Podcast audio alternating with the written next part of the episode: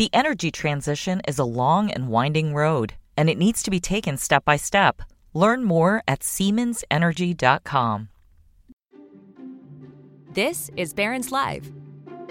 Each weekday, we bring you live conversations from our newsrooms about what's moving the market right now. On this podcast, we take you inside those conversations, the stories, the ideas, and the stocks to watch so you can invest smarter. Now, let's dial in. Hello, everyone. Welcome to Barron's Live MarketWatch Edition. I'm Rachel Koning Beals, an assistant managing editor and a reporter at MarketWatch. I'm joined today by Doctor Mariana Bonanome, head of external education programs at Sandbox A Q. Welcome, Mariana, and thanks for being here. Thanks for having me. It's my pleasure.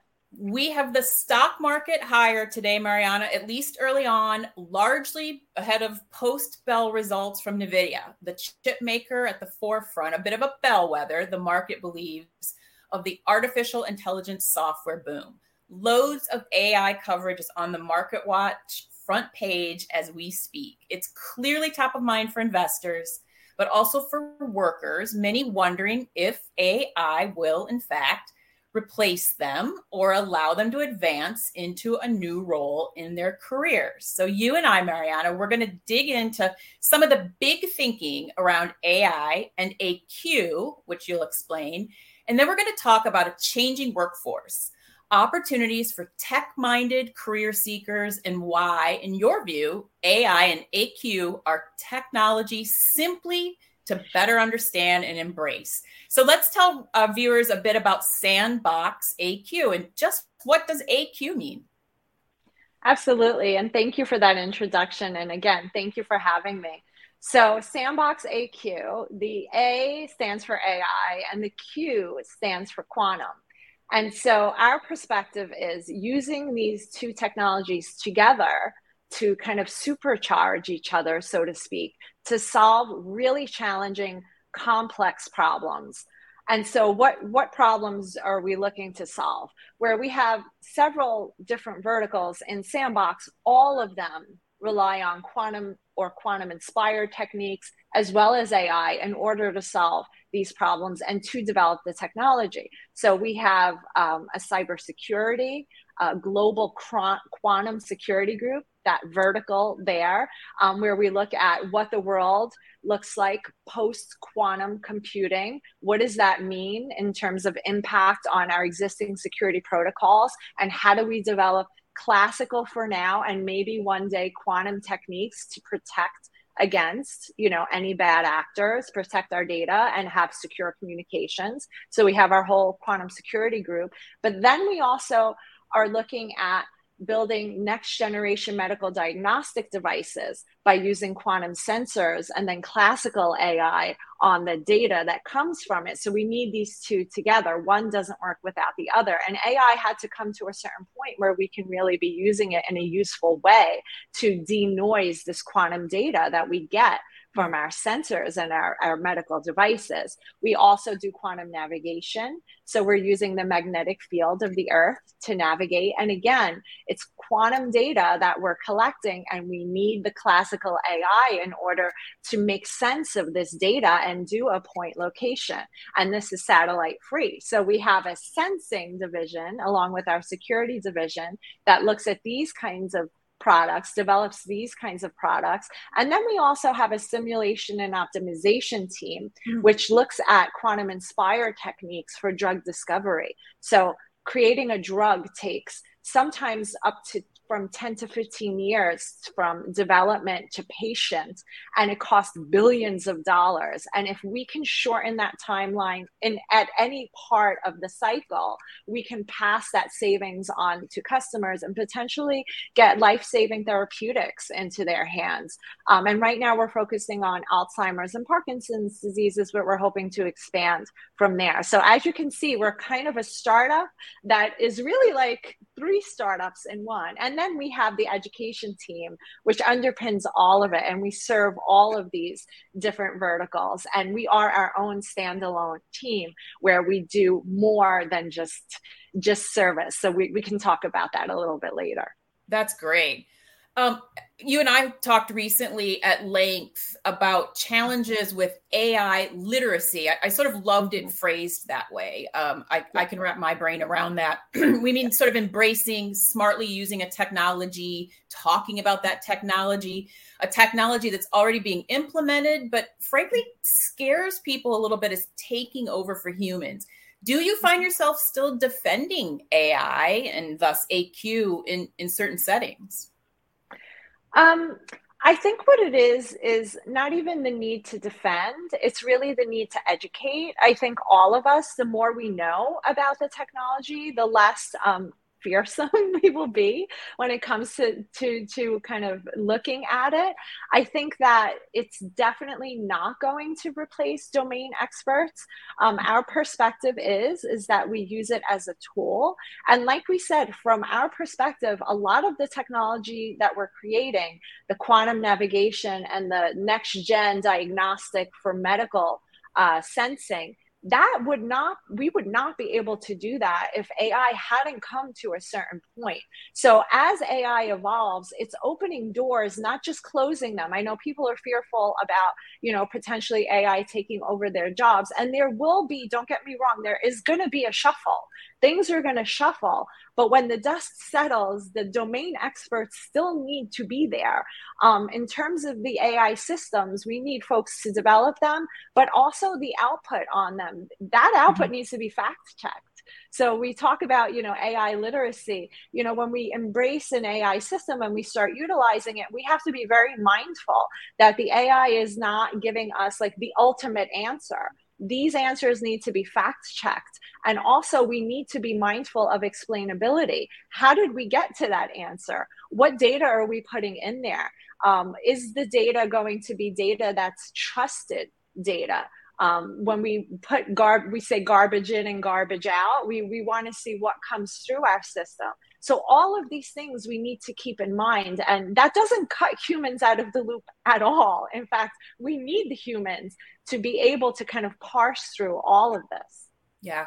I B M's C E O Arvind Krishna said in a recent television interview, he sees quote unquote white collar jobs impacted more. I think there may be a thread of belief that it's it's it's maybe factory jobs or, you know, sort of jobs that that are sort of rote and, and repeat a task, that those are ripe for A I replacement. Um, what do you think about this white collar job replacement? And and to your point just a second ago, maybe replacement isn't the right word. It's it's it's replacing some tasks and then perhaps elevating the human component to more of an interpretive role, et cetera. But so what do you think about sort of the white collar versus other types of jobs and, and A I differences? Yeah, definitely there are some tasks that A I excels at, and it's shown us that, and it can kind of replace the more kind of rote tasks that maybe we don't always want to do. Yeah. Right. And and that's okay. But that opens the door to folks being able to have a different type of role. Maybe someone is able to be more of a guide, more of a quality control, more of a, um, you know, it, it, it will it will open the door. And I don't even know where it's going to go, but yeah. we need to see it as an opportunity for folks to kind of reimagine their role and to really see what level we can achieve with the A I as a helper, as a tool, and not to be afraid of it, but to learn as much as we can about it so we can kind of retain the control in the situation. Yeah. What does the phrase responsible technology mean to you? Oh, it means a lot of things. We've talked about this a lot at Sandbox. So a group of us are reading this book that we uh, we read a book review from M I T Tech Review. They do amazing uh, book reviews. And one of them was called More Than a Glitch by Meredith Broussard. And she is so phenomenal. She's a professor at N Y U as well. And we're all reading this together and we're talking about it, because the examples she raises and the points of concern in building tech in a responsible way that she raises need to be addressed and need to be discussed, and we take it to heart. Um, and so building responsibly means that we need to have, like I said, this idea of explainability. We can't put in mathematical models and A I systems in place where we don't understand the result that they're giving us. It's coming in a vacuum and it can have unintended consequences. And so we need to kind of control the narrative, so to speak. And what we need to do is really have a diversity of thought in developing the tech and also monitoring the tech. Without this diversity behind it, we can potentially have these consequences that we don't expect. So I'll give you one quick example because it never left me. She talks about in the book, she talks about um, the racist soap dispenser. And I was like, what on earth is this? So, so a team of engineers created an automated soap dispenser where you put your hand under it and it, it distributes an amount of soap. And it happened to be that the team of engineers that created the soap dispenser, they all t- had light skin. Oh. And so when the soap dispenser, and they t- they tested it, the engineers did their best, quality control, what could be wrong? It's great, great product, put it into the wild. And then when it got out there, someone noticed with dark skin, noticed that it wasn't dispensing soap. So they thought it was just a bug. And then this person took a piece of uh, paper towel and put it underneath, and then it dispensed. So, the, so by just this action alone, it was discovered that the soap dispenser just wasn't never tested on dark skin. And the unintended consequence, you know, from this pocket of engineers that created this, it was not that they meant to set out with mean to set out with bad intentions. It was just because of lack of diversity of the team. All yes. of a sudden, this unintended consequence. So that's why we need to like think about and be very mindful of this, that we need to embrace this diversity of thought as we build, because it makes for a better product and it makes for a more responsible product all around.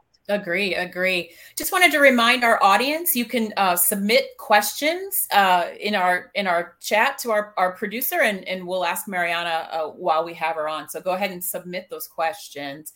Um, we talked a little bit about the medical role of, of A I, and I cover a lot of climate change topics. Mm-hmm. And when you have huge, complex social issues, global issues, there's a lot of uh, capacity for A I. So I wondered if you have any sort of almost pie in the sky or those very lofty applications of A I and A Q that should excite people about where this technology can go. Oh, yeah. There's so many exciting um, ways we can tackle some of these giant challenges. Um, so I could tell you a little bit about what we're starting to explore at Sandbox. Um, and again, when I tell folks that we're working on these problems, it sounds like I'm talking about science fiction, but it, but is, but it is happening right now. We are developing, we're testing right now. Um, one of the most exciting things that I'm very keen to see how it evolves is we're starting to think about battery science. Um, and from a climate perspective, that's really important. If we can try to look for new materials and new options to create batteries that are longer lasting than what exists on the market without thinking about having to mine for lithium potentially, yeah. um, this is huge. Like, this is a problem that we're thinking about. Where can that go? I'm not sure. We're just at the beginning of it. But this is a huge, you know, a game changer here, battery science. Um, also looking about, you know, novel therapeutics for, you know, diseases, especially, I mean, for a lot of us, you know, we do have family members who are unfortunately suffer from Alzheimer's, from dementia, from, uh, you know, aphasia, all of this. Like, maybe we can come up with novel therapeutics for people that could be life-changing. Um, there's so many open challenges that we could use quantum and A I together to start to tackle, whereas before we weren't able to because maybe the tech wasn't there yet, but we're entering a time where the tech has come to the point where we can start to see these huge changes in tackling these problems. Right. Well, thanks, Mariana, for walking us through sort of the cultural, social, workplace implications. And now let's get into your specialty, which is training the next generation and upskilling in place more experts in A I and A Q. Uh, Sandbox has formed relationships with more than thirty major universities, other educational organizations. Uh, you're co-training masters and PhD students in quantum, cyber, and other. T- talk about this. These, there's some new programs out there. And, and I know our re- we had Jay write in a question. He's maybe got a college kid kind of thinking about majors, and it, it seems sort of both exciting and, and daunting. Should almost all majors have some sort of an A I, you know, component to it? What do you think? Yeah, that's a really great question. I also have two boys. One is twelve and one is fifteen. And for the older one, he's been really talking a lot about, you know, what, what do I want to be? Both of them. What do I want to be when I grow up? And a lot of the jobs that are going to come, we can't even imagine them today. For a middle schooler now, many of the jobs that they will be in, we don't even know what they are yet. However, however, my advice to my kids and, and all my students, I was a university professor before I started at Sandbox. My advice to my students was always get these basic, we talked about literacy, yeah. be literate in as much as you can. The communication skills, verbal and written, the coding skills, that's part of it nowadays, whether we like it or not. This is like assumed that we have some basic knowledge of coding, some basic knowledge of the way A I works. You don't have to be an expert, but at least you have to be literate in it. And then also, like I, I was a math professor, so I'm kind of biased towards this, but really that computational aspect, you can't go wrong with it, because so many of the jobs in the tech field, if you're looking for something in the tech field that will open up, they all rely on having very solid computational skills. Math skills translate across all, all engineering, all A I, all physics, all hard sciences, all of it. So with that, you can use that as a stepping stone if you're starting to think. And then also the other component is, besides the skills, which we discussed, is the passion. Yeah. Um, do you want to have an impact on the world? How important is it for you to have a job where you're having an impact and making this positive, you know, moving the needle in a positive direction, no matter what field, whether it be healthcare, financial services, or anything else? So, so I believe taking these two together holistically really means something. Yeah. So N Y U is going to add a, a minor, an A I yeah. minor, maybe it's an A Q minor. Sorry, you'll you'll correct me. I wondered, did student requests sort of push that? Did, did demand push it? Or or in your in Sandbox's working with I N U and the other institutions, are you, is, you know, is it chicken or, or egg? Is who uh-huh. who's who's asking for the for the A I uh, degree programs? So it's a little bit of both. Yeah. So I was a student at N Y U Tandon School of Engineering. Yeah. Back then, there was not even a class in quantum computing. We learned from a professor who was part of Los Alamos National Labs, Vladimir yeah. Sofrinovich, and he taught us. Um, and from there, I kind of had to make my own way. So that program didn't exist. Then when I started at Sandbox, I went back to say, okay, what kind of exciting things are happening? You know, what does the program look like? And I expected all of this. And they were like, uh, we have that one class with that same professor. And I was like, how could this be? You are a major leading engineering institution. What's happening? And they were like, we need your help.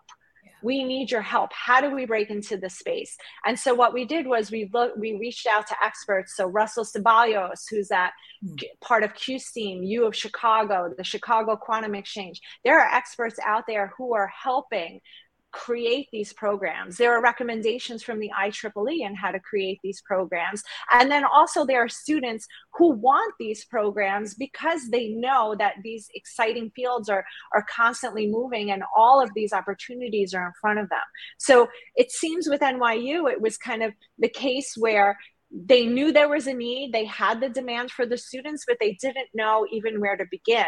And so we need to we needed to be kind of that connector there. There are other programs across the globe who for the past couple of years have like really hit the ground running. I'll call out a couple: E P F L in Switzerland, E T H Zurich in Switzerland, T C D, Trinity College Dublin has a master's in quantum technology. There are, there are uh, programs EPITA in France. There are programs everywhere. Singapore has a very robust quantum uh, education initiative. There are places everywhere. University of Waterloo, Perimeter Institute, the list goes on and on. But this is like, think about grand scheme of things. Two, three years, some of them longer, but mainly these programs have existed for a couple of years. So a lot of universities feel like they're playing catch up, where they're trying to develop, to develop these programs, and they need a little help from the network to see what models are and what best practices are. Yeah.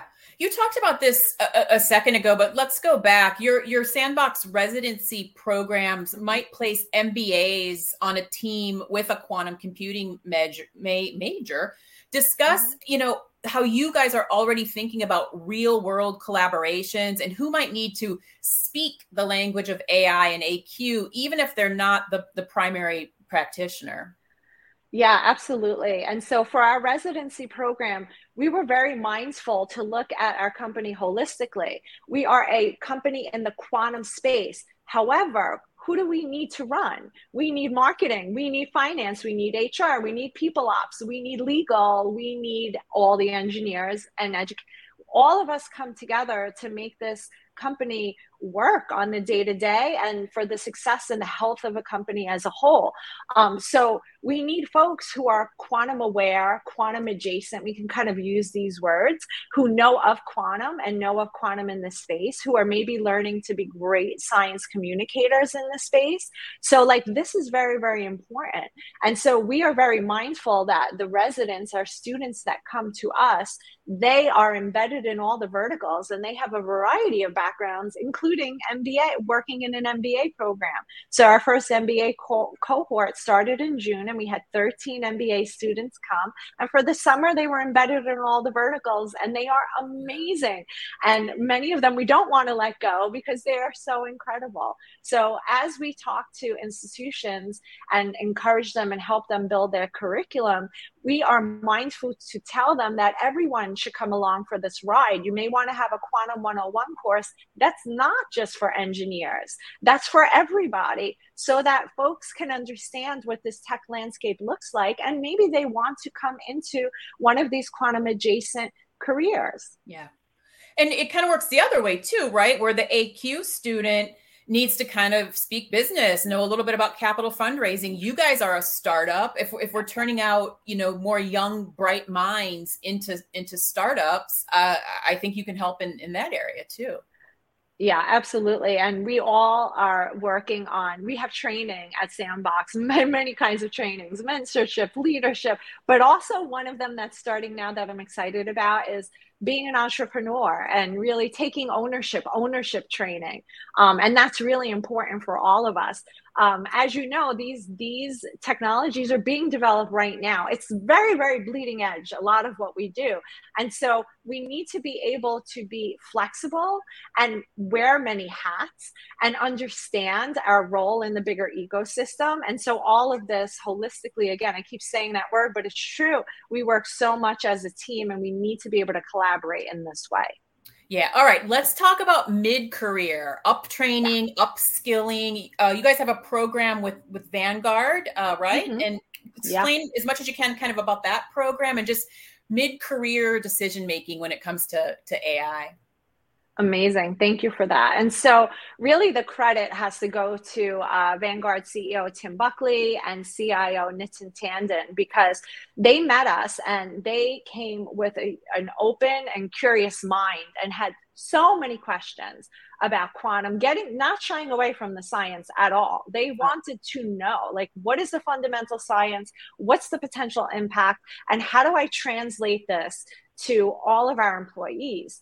And so that conversation really blossomed into us developing training for their top executives. So we went to headquarters and we talked to the top one hundred eighty executives to tell them, introduce them to this quantum tech so that they understand the landscape, that it's not just processing, that it's also sensing. And that opens up a whole other, all it affects all these other markets. So like really getting this kind of education out there on the quantum, because very few people are quantum experts. Who is? Hardly anybody. You're you're not going to be generally a quantum expert, but knowing a little bit about it and understanding the context, the landscape, and the potential is hugely powerful. That allows folks to learn where they want to put their resources, right? So this is really important. So we started there, but then also looking with their data scientists, again, to their credit, they came with a hugely open mind and appetite appetite for learning, where their data scientists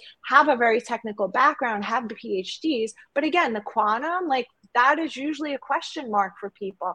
And then they may know, they and they do, they're experts in the A I space, but what about quantum machine learning? What does that even mean? And like, what is the potential there? What are quantum neural networks? And like, how far out is it? Is it close? Is it far? Should I put my eggs in that basket? What does that look like? Right. So they came to us kind of with this appetite of learning more. And it's really exciting to be able to work together to come up with the trainings that folks need and meet them where they are. And we yeah. want it to be as accessible as possible. That's great.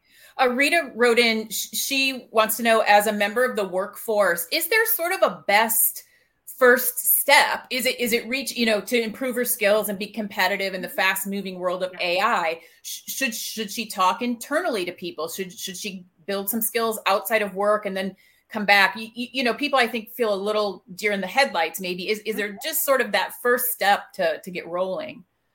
Absolutely. Definitely. There's a lot of amazing um, material out there that's open source and free and open to all. I would start there. I would start learning. And like, if you're learning on the quantum side, I have more specific things. I would, I would look at Quantum Country by Michael Nielsen. Um, there are so many amazing avenues to, to input, and I can share references afterwards for those who are int- interested. How do you get learning on your own? Um, I would I would start by learning the broad strokes. Yeah. What does the tech landscape look like? Quantum, the A I, how do they fit together? Broad strokes, what is happening right now? And then if you have a technical background, if you have a certain level of mathematics, meaning like, where do you need to be? Linear algebra, I would recommend. I would start there. And then from there, you can go ahead and you can take courses. There are courses on Coursera. There are, there are courses everywhere. Yeah. So start there, but also, like you said, don't ignore the experts that are at your fingertips, that are your colleagues, potentially. Ask them, how did you learn? Where did you learn? Will you meet with me an hour or a half hour a week and help guide me and do some problem solving with me? Yeah. We work very much like that, where we have all of us have learning plans at our company, because if we just sit with what we know, we're going to be stale in a few years. For so sure. All of us are constantly upskilling. I have a learning plan. Our C E O has a learning plan.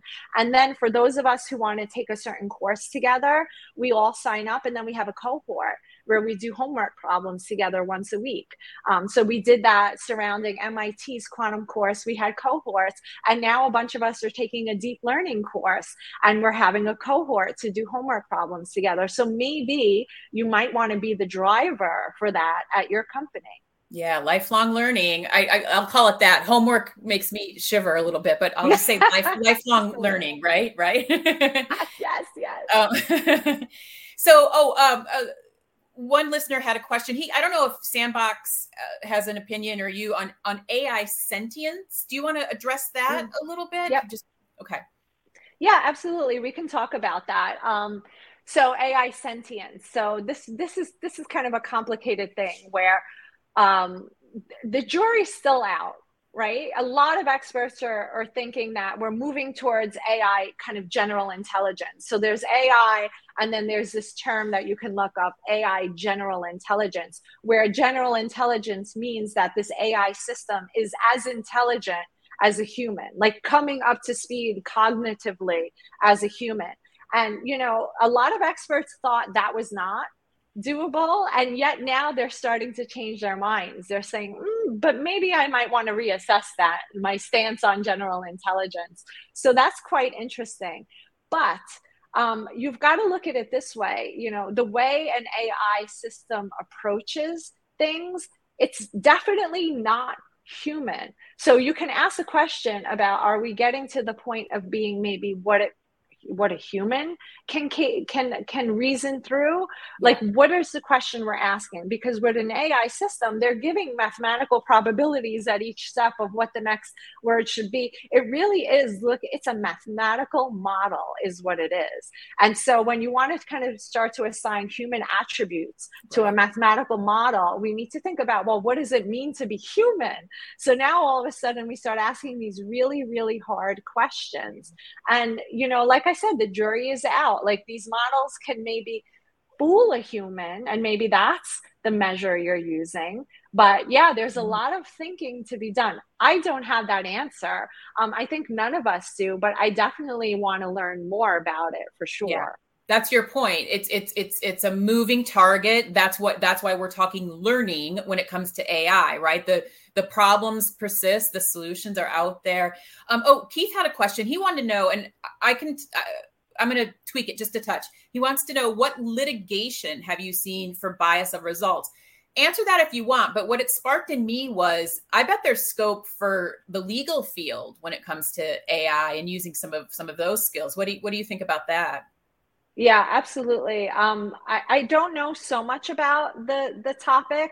Um, I know as much as you guys all reading the news. I do know that there was um, there was a lawyer who got in deep trouble when presenting uh, work, used kind of a chatbot, uh, uh, used an L L M, a large yeah. language model, to generate results, and presented them to a judge. And the judge said, these cases do not exist, right? Because the A I system hallucinates and will give you something that looks like it could be real and is similar to what is real, but did not actually exist. And so that's why I always come back to, we need domain experts, because without the domain experts to put the checks in place, you know, we may have trouble like this. So, so there is precedent there for litigation. Well, that there's that example, but for the rest of it, I, I'm not too sure. Yeah, no, fair, fair, fair enough. I, I read about that case. That was that was something else. And then, kind of similarly, Hal wants to know, what about opportunities for liberal arts majors? And we talked a little bit about being communicators in A I. Um, you know, you can do a lot probably with art restoration and, and things like that. So lib- liberal arts and A I don't necessarily have to be uh, disparate uh, pursuits, do they? Not at all. I think they definitely can work together. And in fact, people that we're interviewing right now, we're looking for content creators, content experts who work with subject matter experts and pull that together to create content that builds a narrative. So we need, actually, we have people who have that background. Science communication is a big one. The marketing is a big one. Um, really just helping with operations, that's a big one. Also, when you think about um, from the science p- communication perspective, Um, who's telling these stories? If you go to a museum and you look at a museum exhibit, you better believe there are a lot of liberal arts majors in there helping build the exhibits, but they work with the subject matter experts to tell that story and develop that narrative. So we need people with different backgrounds in order to make this all come together. Love it. Music to the ears of a mother of a senior in college who is a science communication major. Let's Love just it. Awesome. Well, let's wrap it up. Thanks for being here, Mariana. We hope everyone listens to our next episode tomorrow. Barron's deputy editor Alex Yule and healthcare industry reporter Josh Nathan Kazis will discuss recent developments in biotech, pharma, other segments of the healthcare market, and the outlook for healthcare companies and stocks. Thanks for listening. Stay safe. Have a great day. The energy transition is a long and winding road, and it needs to be taken step by step. Learn more at Siemens Energy dot com.